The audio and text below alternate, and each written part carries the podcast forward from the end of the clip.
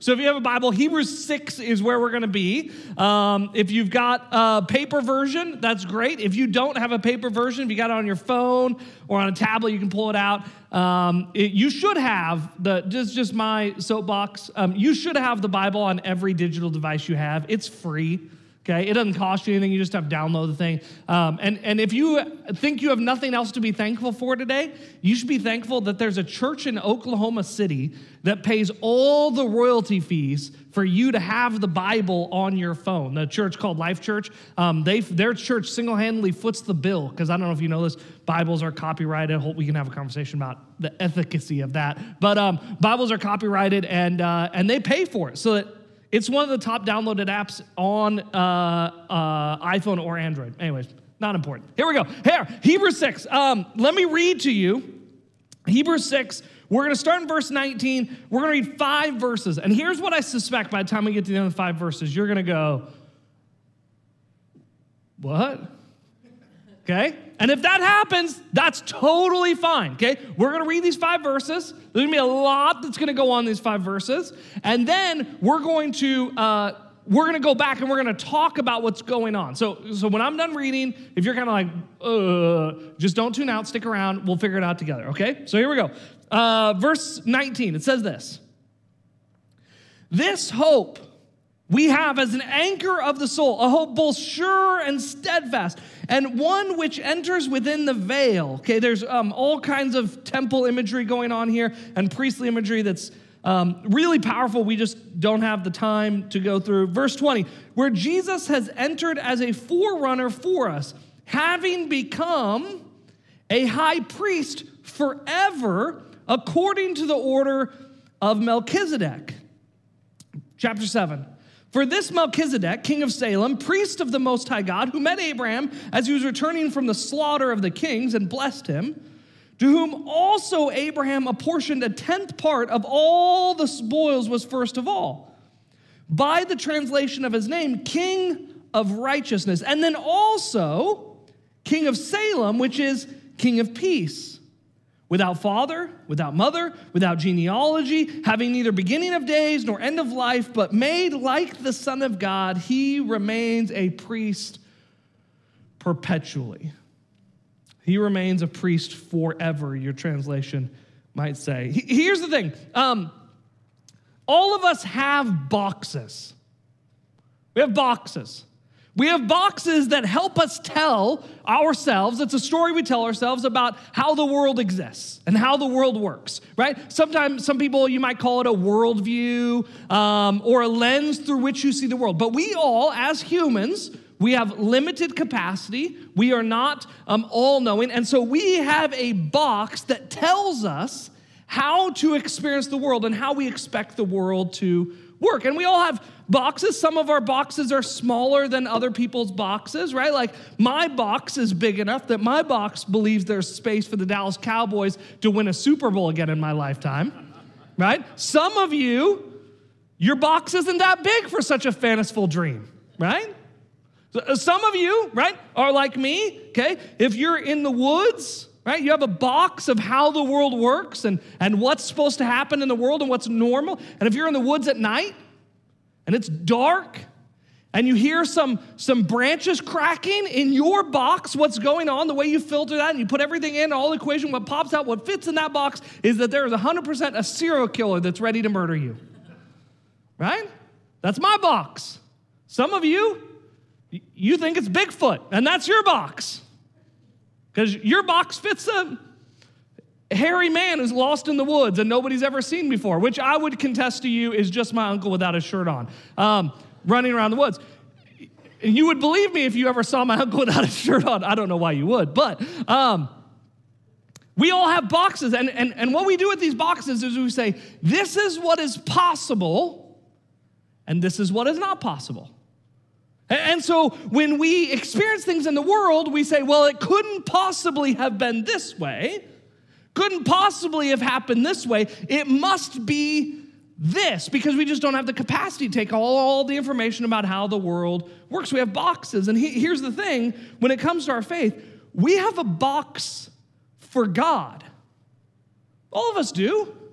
It's not good or bad. It's just, who we are, right? We have to. God is God is smarter than you. He's bigger than you. He's eternal. He, he his brain. Scripture says um, his thoughts are not our thoughts. His ways are not our ways. And so we just don't have. If we spend all the time trying to think about who God is and what He does, and His character, all this kind of thing, like our brains could not contain it right? If we had the ability to fully describe who God was and, and, and explain every way that God was going to interact with his creation throughout all of eternity, that would actually that would make us smarter than God because we'd be able to predict what God's going to do in every possible situation. And let me tell you, uh, if you're smarter than God, we're all in trouble, right? Because I've met you and we're in trouble. So, what we do instead is we say, here's how God works. When these things happen, God does this. But what happens? What happens in our lives when God works in a way that doesn't fit in the box we've created for Him? Uh, on, uh, there's a book recently came out I love the title. I, I haven't actually read it because um, it has a lot of words. And um, the book is called The Disobedient God. Isn't that a great title? Right? Not disobedient as in like morally wrong, but the question is what happens when the way we think God should do something doesn't happen? What happens when we've created a paradigm that says this is the way God works in the world always? God will never do this, or God will always do this. Here's the funny thing about um, all of us. We all find ourselves theologically in like these little camps where we've created this box and say, God will always do this, or God will never do this. And uh, um, if, if you're in this box, right, and you see people in this box, you have a name for them, you call them heretics, right? And if you're in this box and you see people in this box, you say, well, you just don't have enough faith, right? But we all have a box. And what happens when God shows up in a way that doesn't fit in your box? All throughout Scripture, He does. Over and over again. You remember the story of Jonah? Didn't fit in his box over and over and over again. God tells him to go to Nineveh. Jonah says, My God wouldn't send me to Nineveh. Well, his God does send him to Nineveh, right? And then when God shows grace to Nineveh, Jonah gets upset because he says, My God wouldn't show grace to these wicked people. God shows up, he doesn't fit in his box. Over, over and over again, God shows up in ways that do. So, what do we do? This is the question that the writer of Hebrews is confronting.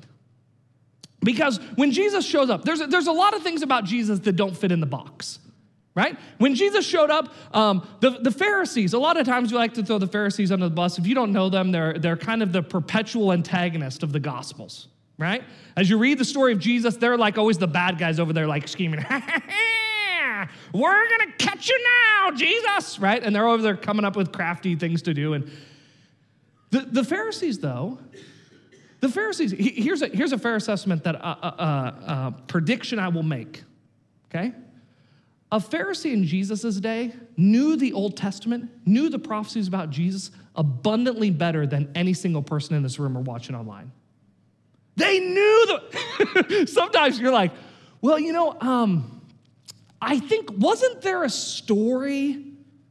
Wasn't there a story about a woman who jabbed a, a, a rod through. Wasn't there a story somewhere in the Bible about this?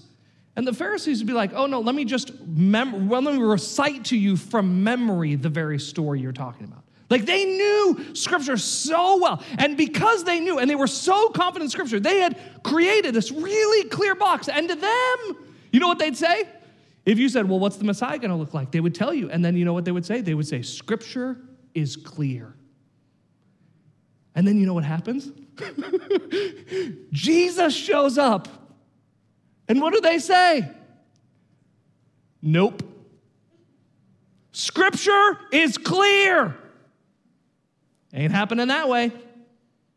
Right? Because God showed up in a way that didn't fit in their box. In fact, scripture tells us that Jesus, God, is going to show up in all kinds of ways all the time that don't fit in our box. Like this should just be a normal expectation for us as we walk in our faith, is that we're constantly having to adapt adjust and move and, and change the boundaries of our box. Because here's the truth if God doesn't fit in your box, the problem isn't God, it's your box. It's, it says in scripture, it says that Jesus will be a stumbling block to many. Because we sometimes, full of faith and confidence, will come saying, This is how God's gonna do it. And God shows up in a way that doesn't fit in our box. And this is exactly the tension that's going on in the book of Hebrews. Because you see, throughout the book of Hebrews, the, the writer of Hebrews is trying to tell um, the, the, the Jewish people, the people who've become Christians, who were historically religiously Jewish and who are ethnically and culturally Jewish, how Jesus fits in this whole story of the Jewish story, right? And so he starts and he says, you know, Jesus is better than the angels, right? And probably first century Jews go, okay, he's a Messiah. Yeah, better than the angels, right? They were just part of his armies, right? He says, Jesus is better than the promised land. And they go, ah, uh, Okay, I mean, maybe right now, right? Because Rome's here, it's been a hot summer, like maybe right now he's better. And they say, well, Jesus is better than the law. And they go, oh, wait, wait a second. The law is who we are, it defines us. And he says, no, it gets better. He's better than the priests. And they go, oh, how could that be? And see, there's a really pragmatic problem that the writer of Hebrews is trying to resolve here because they had a really firm definition. They had answers for who could be a priest. And did you hear what he just said? He says Jesus is a forerunner. He's a high priest. He's entered into the temple before us. He's a priest. Do you remember what he said? In the order of Melchizedek. Now, that might not sound shocking to you. I can tell by your facial expression that that doesn't keep you up at night.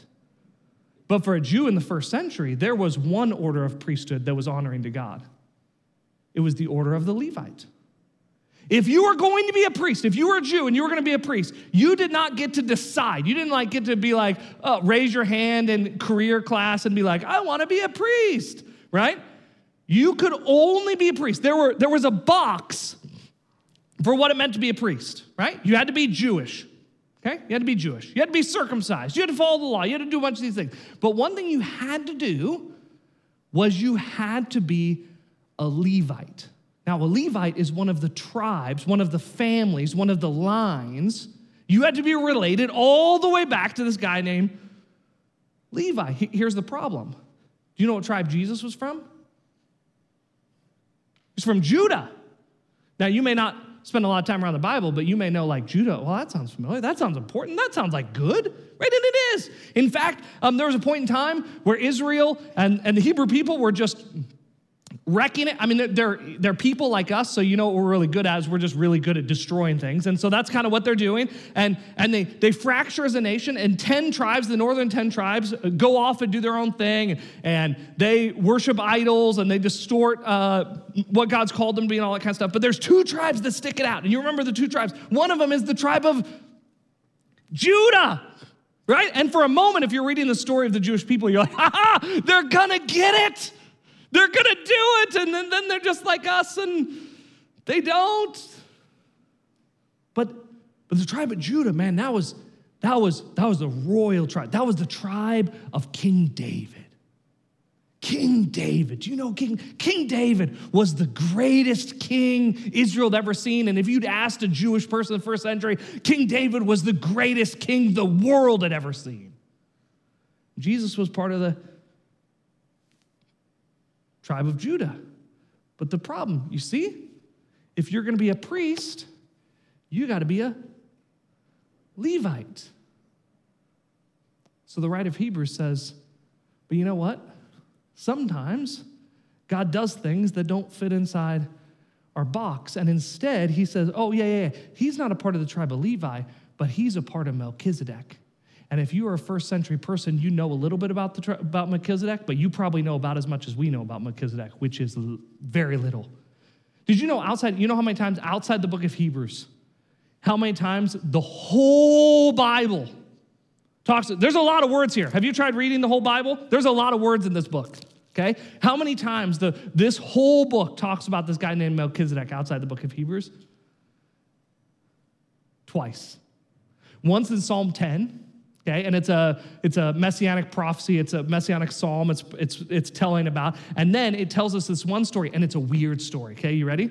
It's in Genesis 14. It's a weird story. Okay, I'm just I don't have a lot of answers for you. I'm just going to tell you it's a weird story. Okay, Abraham, you know Abraham, right? Abraham had many sons, and many sons had Father Abraham. You know him? I'm one of them, and so are you. So let's just praise the Lord. Hey, yeah, somebody knows it. Okay, here we go. Um, that's not in my notes. Here we go. Uh, and that beautiful moment is on the internet for the rest of eternity. Um, uh, so, Abraham, right? Um, Abraham is this guy that God's going to work through, and he's going to make the Jewish people out of Abraham. Okay, if you weren't here last week, there weren't a Jewish people. Um, God chose one guy, said, I'm going to make a great nation out of you, the one person. Okay, at this point in time, you know how many kids Abraham had? Go Ducks. Zero. Okay, zero. He had zero kids, right? God hasn't given him all these prophecies. All these things are still out in the future. And Abraham is a wealthy and powerful man. You may think of Abraham as like this kind of poor um, pauper who's kind of wandering around the desert, but we know from scripture he was a wealthy and powerful man with a lot of, of servants, which turned into an army. And he went to war at one point in time, he went to war with five kings kings of city states, right? They weren't like whole nations. That's not the way the world existed back then. He went to war with five kings and he whooped every single one of them, right? Like Oregon Cal whooped them, just whooped every single one of them, okay? He whooped them all. And then he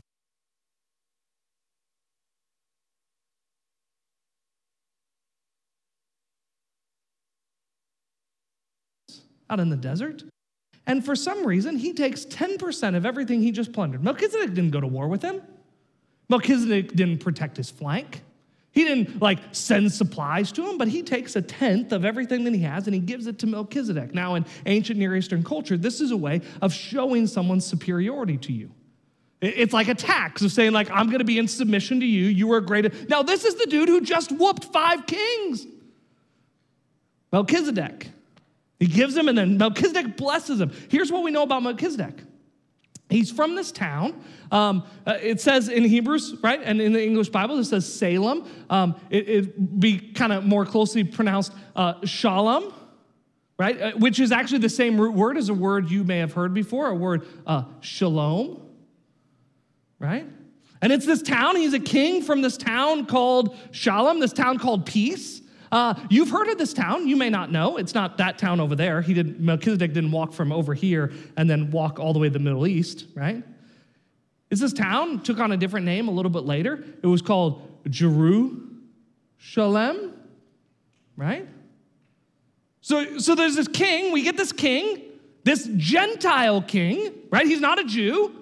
He's not a Jew. He's he's a Gentile king from this kind of like pre Israel capital city, the city that's going to become incredibly important to the Jewish people, that's going to, that's going to be the capital city and have the temple and be the center of worship and be the center of culture and be the center of what it means to be Jewish. He comes to this town and he's a name. And in, in the original Hebrew, in the Hebrew scriptures, it's, it's kind of, um, it's unclear how we should understand his name. Um, it's unclear how we should understand his name because there's a couple things we could do with it. His name could have been Melchizedek, right? And his name could have been Melchizedek, and Melchizedek is actually two words, Melchi and Zedek, and it means, um, as it says in Hebrews, my king is righteous. Or, or sorry, uh, the righteous king, the righteous king. But it also looks like it could mean, um, my king is righteous. So Melchizedek might have actually just been a representative for someone else. We don't we know so little about this guy. We don't know where he came from. We know he's the king of Salem. We know he's a Gentile. He's not a Jew, okay? And this may not seem like important to you and shocking to you, but he's not a Jew. And yet, do you see, even the writer of Hebrews says this. Look at verse 7. Look at what it says. This is this got to be like the most shocking thing to a first century Jew. It says, For this Melchizedek, king of Salem, priest of the Most High God. They, they weren't unfamiliar with priests. There were a lot of priests in ancient Near Eastern culture. Scripture talks about, Scripture gives credit to people, calling them priests of a lot of different things. But this is the only example in all of Scripture of someone who is not a Jew being labeled a priest of our God. Of our God. It had to blow their mind.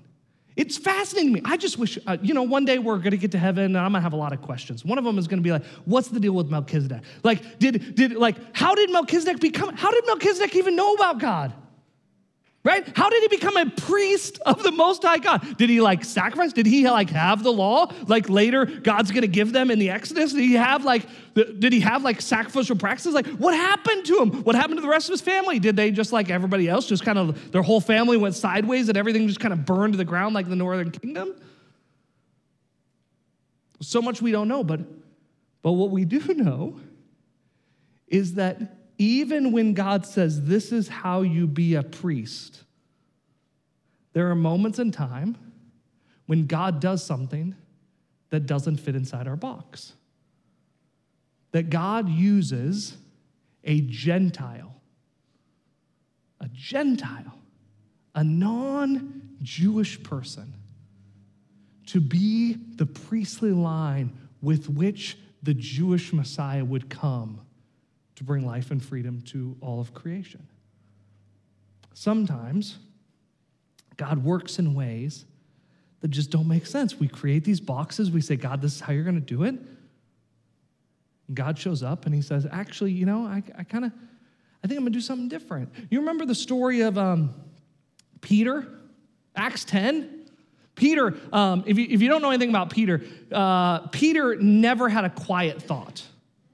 Okay? Um, if you told Peter just like go sit in the corner and think to yourself, Peter's brain would just go like he didn't know how to do it, right? If if Peter had a thought, it just came out, right? And so there's this moment in Acts 10 where God comes to him and he has a vision, and, and God shows him and he lays down this blanket and it has all these animals. And, and by Jewish law, these animals are unclean. And you know who labeled them unclean? Do you remember this? Who, who called them unclean? God called them unclean, okay? So just understand the whole concept, okay? God says these animals are unclean. The animals come down. God says to Peter, He says, Take and eat. I think, doesn't say in the text, I think Peter thought God was testing him. I think Peter thought he nailed it. I think God, I think Peter thought, ha ha ha, oh, I got this one. I got this one. I may have messed it up when you called me the devil, but I got this one. Not gonna eat it. You said unclean. Don't touch them. You know what Peter says? He says, I would never.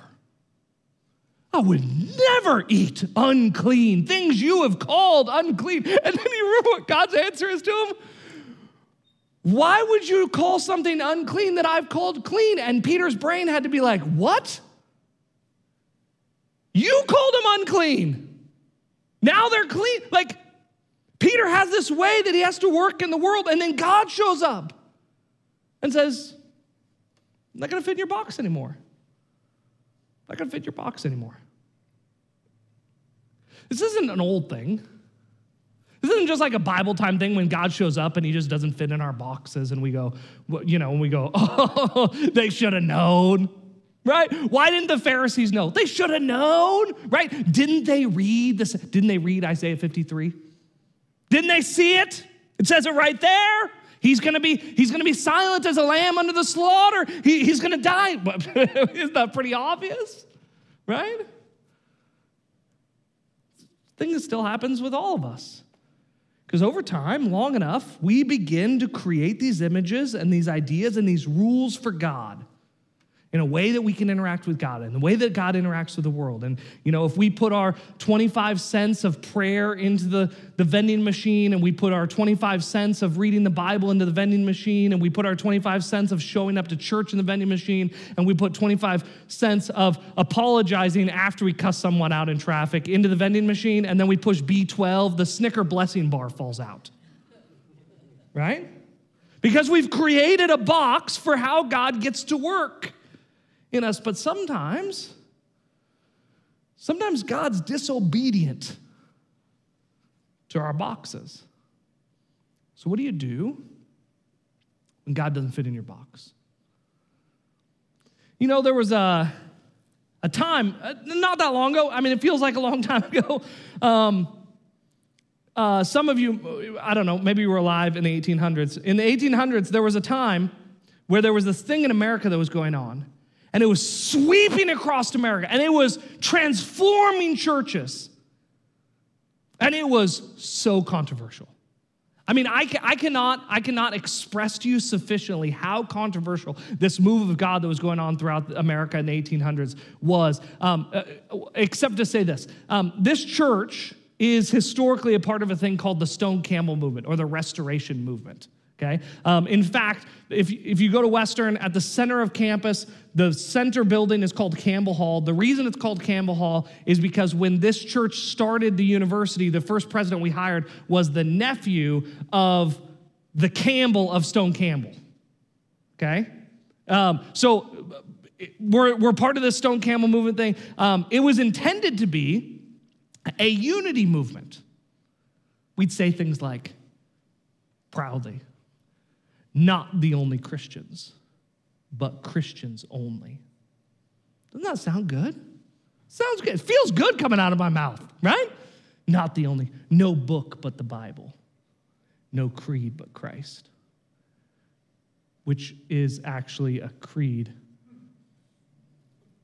right? This thing was sweeping across, and that thing actually was one of the contributing factors that caused our unity movement to be ripped in half. It was so powerful. It was so controversial. And there were people that would adamantly say, God would never do that. You know what it was? Um, it was this saloon instrument. It was a saloon instrument. Like people started using tools that they used at saloons and churches. And you know what happens at saloons, don't you? People play cards. I grew up Nazarene. Nazarenes weren't allowed to play cards until like 1989. You know what people do at saloons? They drink. You know what people do at saloons? There's prostitutes at saloons. How? How could God ever use something that had been so defiled? You know what that instrument was? It's a piano. Piano.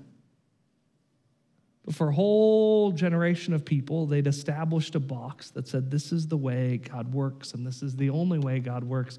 And if he doesn't fit in this box, it must not be God. You remember, it wasn't that long ago.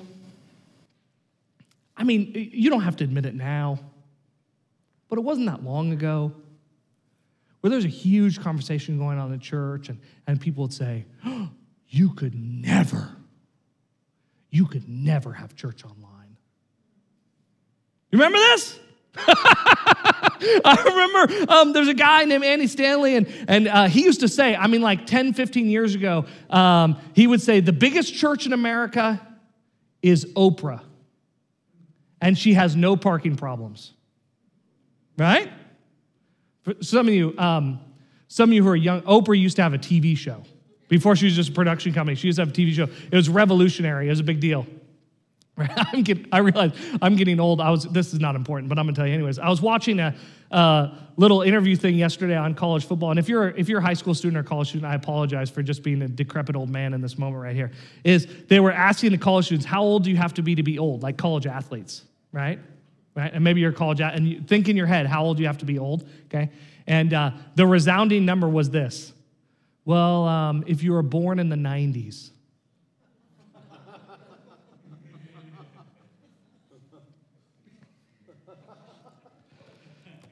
So I, I, I give up on life. Um, but there was a there was this incredible thing. Do you remember? Do you remember this? when COVID first happened, the church in America single handedly crashed Facebook for three weeks in a row. Think about that. Isn't that not insane? Sunday morning, I do a lot of tech stuff. When COVID first happened, the big panic wasn't getting cameras, It wasn't figuring out how to preach to a camera. It wasn't figuring out mass or no mass. It was, we tried putting on Facebook and all of Facebook crashed because so many people were having church online. Uh, I'll, we'll all admit, church online, if you're watching online with us today, it's not the same as being in the room. Nobody's saying that. But what if God's wanting to do something in a way that doesn't fit into your box? Here's what I suspect that if you're serious about your faith and you're serious about pursuing God, at least one time in your life, in some monumentally massive way, God is going to want to do something in your life or through you or around you that's not going to fit in your box. So the question is what do you do when God doesn't fit in your box? I'll be honest with you. I, I don't I don't have a lot of great answers. Besides just to be humble enough to recognize that if God doesn't fit in our box, maybe the problem is the box and not God. I've got a couple practical things. I want to end with this. I'll give you some practical things because I do want to give you something practical because I'm sure for many of you, there's a lot going on in the world. There's a lot of chaos. There's a lot of anger. There's a lot of um, uh, extremes of people saying, if you're not this way, then you're wrong. And if you're not this way, then you're wrong. And everyone's yelling back and forth because they're boxed how they see the world. And so I just want to give you some I'll, just bullet points I'll go through really quick of some practical things. If you see something in your life or in the world and you're wrestling with, like, I don't know how I feel about this. Like, is this, is this God? Is this God doing something, or is this like the enemy just so slightly distorting something and twisting something? Because sometimes that line can be really thin, right? Between God doing something and the enemy distorting something to, to, to, to destroy what God wants to do. So here, here's some quick bullet point things for you. The first one is this is like read your Bible. Like, be in the scriptures and not just the verses that affirm the things that you already believe, but like read all of scripture and maybe it will foster in us a kind of humility that will recognize that the God that we worship is bigger than we are. And that the way that he does things sometimes don't make sense to us. And a little bit of humility to trust and walk with him wherever he leads. Here's the second thing I'd say is, is if you're wrestling with some things, maybe you're even in a process of some deconstruction, is to do it in community. Let's do it in community. Um, there's a, an interesting observation about the New Testament. There's not a single spot in the New Testament that tells you to be a part of a church. You know that? No spot in the New Testament tells you to be part. Of, you know why? Because the Bible also doesn't tell fish to be in water. When you read the scriptures, it is so normative that we, the, the, the scripture writers, the, the, the, New Testament writers, could not fathom a world where you were not meaningfully and intimately connected with other believers because we need one another. We need to walk with another, struggle with one another, right? And and and to my second thing, right, is, is this is we also need not just our three friends who agree with us, right? Uh, I wrote this, I put, we need to seek wise counsel, right? If the only people you ask are the three people that already agree with you, or the two people on Facebook, or you watch the seven videos that already agree with the thing that you think, right? It's just a recipe for stupid. Um, it's what one pastor called it's designing a cul-de-sac of stupidity. You just get in the cul-de-sac and go in circles and go, you think I'm right, don't you? You think I'm right, you think I'm right, you think I'm right, you think I'm right, you think I'm right, you think I'm right, you think I'm which is basically what social media is, okay? Seek wise counsel. There's a story in scripture uh, about a Jewish king, and he's young and he becomes king, and he's trying to figure out what his steps are going to be moving forward. And he gets all these counselors together in a room, and uh, th- there's a group of counselors. They're like all of his buddies, right? They grew up playing t-ball together, and, and he's king now. And he says, "What should I do?" And they said, "Ha ha ha! You're the king. Tax him. Ha ha!" Build a bigger uh, uh, home, build bigger stuff, build monuments to you. You're the king. Right? He's like, what? Kind of sounds like a good idea. And he's got some other guys there. They're his dad's counselors. They're old, right? You know, maybe a little hard of hearing. They move a lot slower. They don't speak with as much excitement. And they say, You need to be gracious to the people, be kind to the people relent in the pressure that your dad put on him. And you know what he does? He listens to his four stupid friends and ignores the wise counsel and destroys a nation. We need people in our life who've gone the journey before us, who have wisdom to speak into us. Every single one of us has, can have people in our lives who can speak wise counsel to us. Here's the, the next thing be patient in reacting. I heard a, I, I, I heard a saying just a couple weeks ago, and I think it's so perfect, and it just rings so true with my experience in life. It said this um, uh, time and truth travel together. And here's what they meant if you leave something long enough, it'll show it for what it is. Right?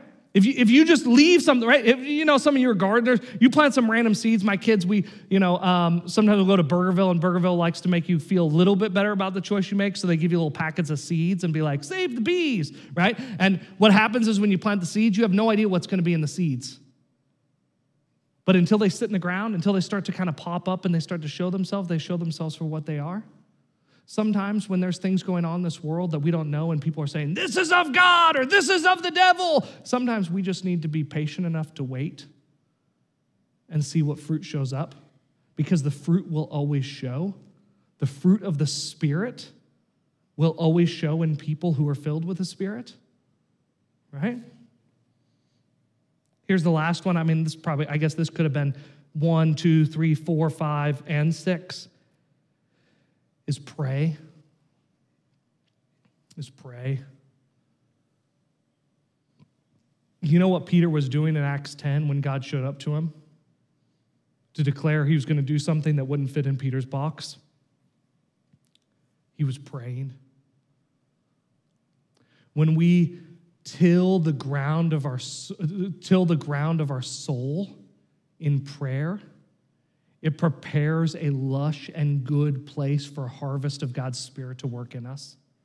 When we don't do the hard work of removing the rocks and tilling the soil and seeking God and watering the soil of our souls, we should not be surprised when nothing grows.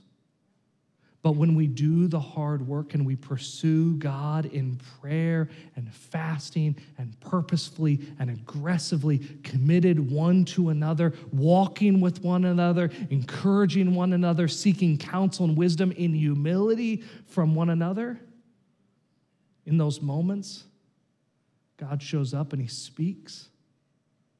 You know, it's rare that God yells